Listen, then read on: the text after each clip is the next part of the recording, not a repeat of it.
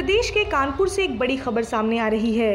कानपुर में प्रधानमंत्री नरेंद्र मोदी और राष्ट्रपति रामनाथ कोविंद के दौरे के बीच शुक्रवार को जुमे की नमाज के बाद हिंसा भड़क गई, जिसके बाद पुलिस को स्थिति पर नियंत्रण करने के लिए लाठीचार्ज करना पड़ा।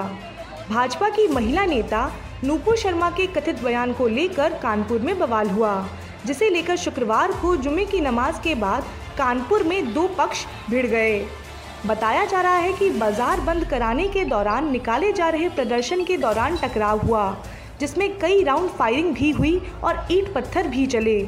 मामला बेगमगंज थाना क्षेत्र की नई सड़क इलाके का है। यहां यतीम खाने के पास दोनों पक्ष टकरा गए।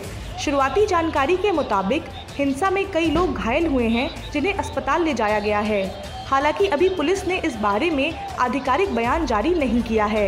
फिलहाल पुलिस स्थिति को नियंत्रण करने में जुटी हुई है।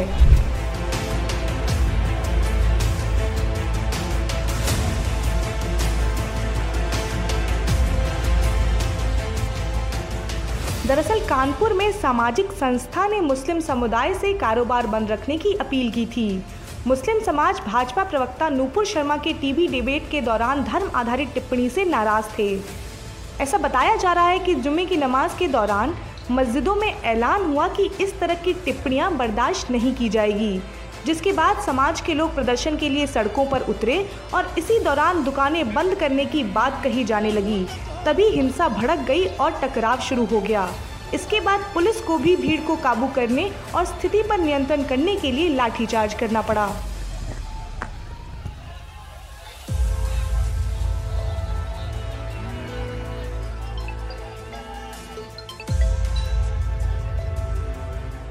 जहां एक तरफ कानपुर के एक हिस्से में बवाल मचा हुआ था, वहीं दूसरी तरफ कानपुर देहात के गांव परोंक में राष्ट्रपति रामनाथ कोविंद, प्रधानमंत्री नरेंद्र मोदी और उत्तर प्रदेश के मुख्यमंत्री योगी आदित्यनाथ एक मंच पर मौजूद थे। ऐसे में कई सवाल खड़े हो रहे हैं। सवाल इसलिए भी उठ रहा है कि प्रधानमंत्री और राष्ट्रपति के आने का कार्यक्रम पहले से ही तय था, तो आज ही के दिन बंद होने का आह्वान क्यों नहीं किया गया। इसको लेकर सुरक्षा और खुफिया एजेंसियों पर भी सवाल उठने बहुत लाजमी हैं और ये सवाल उठने अब शुरू हो चुके हैं। स्थिति